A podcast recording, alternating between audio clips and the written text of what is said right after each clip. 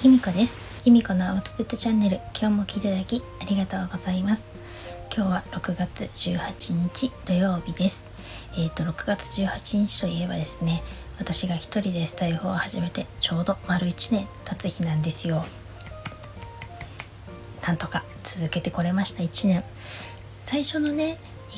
100回目ぐらいまではなんとかほんと短くても毎日配信しようって思ってたので毎日配信してたんですよ。でこの100回を超えてからはですねこの回数を見てわかると思うんですけど毎日ではなくなって最近はですね、まあ、なんか5日に1遍とか1週間に1回とかそんなペースになっています。でも本当にこうやってそれでもねちゃんと続けてこれたのはこうやって聞いてくださる皆さんのおかげだと思うんですよね。本当に本当にありがとうございます。この1年の間で自分の中にもすごくいろんな大きな変化がありました。このスタイフを続けてきたことによってのあの新たな出会いとか気づきとか学びとかもあったしここでその中で学んだこととか出会えた人とかで実際にねリアルでお会いした人とかもいますしあのリアルにはお会いしてないけどレターとかコメントとかでお付き合いがあのできた方とかいらっしゃってあの本当にやってなかったらそういう出会いってなかったと思うのであのそういう出会いができたことに本当に感謝感謝です。本当自分がね音声配信向いてるって言われてから今でもね本当に向いてるのかななんて思うんですけれどもあのこうやって1年続けられたってことはですねあの少なくとも嫌じゃなく嫌じゃないから続けてるんだと思うんですよね。飽きたとかそういうわけでもなく、うん、だから自分にとってですねあの他の人がどう思うかはわからないですけれども自分は音声配信が好きだし向いてるって思うようにしたいと思います。なんか昨日もねちょっとある講座に参加してたんですけれどもこれからはですねなんかいろんなね今世の中だいぶいろいろこうぐらぐら動いてるじゃないですかいろんなことが。なので自分っていうのをしっかり持っていることがすごく大事になってくるんだそうです。でだからこそなんか最近ね自分って何なんだろうって私も含めて思ってる人が多くて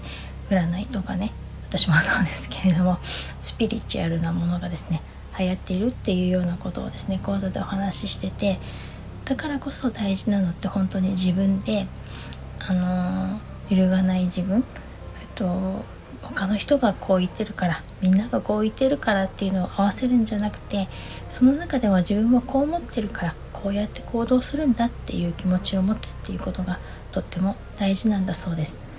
というわけでですね私はその話を聞いてえっ、ー、と実はね近所であのちょっとランチ会をしようっていう話がね近所のママ友の間でグループで LINE であったんですがどうもねちょっと行く気がなかったのでしかもわざわざね家から1時間ぐらい電車に乗って新宿か池袋でやろうって言うんですよ。そんなに集まりたくもないのにそこまで電車に乗るのはどうしても嫌だなと思ってしかも土曜日に。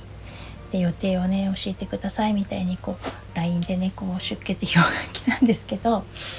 まあちょっとすごく悩んだんですが今回はパスしますというふうにですね罰を全部つけさせていただいて返しました。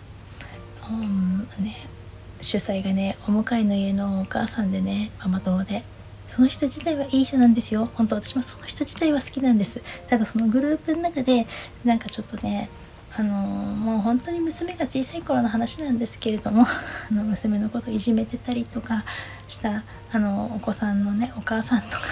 いらっしゃったりするんですよ。2人ぐらい。とか、まあ、表面上はね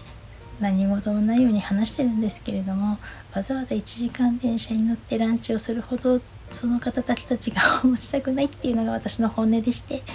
なんかまあもう子供も大きくなったしいいかなと思って私にはですね近所より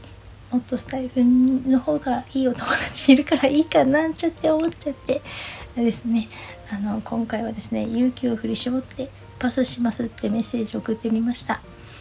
どうかな？うまくいくかな？まあいっか。なんとかなるか。ってまあ双子座的に思っていますがどうでしょうか、まあ、そんなこんなで今年もですねあこれからもえっと私はゆるゆる配信続けていきたいと思いますので推しの話もしますけど今日みたいなこんなね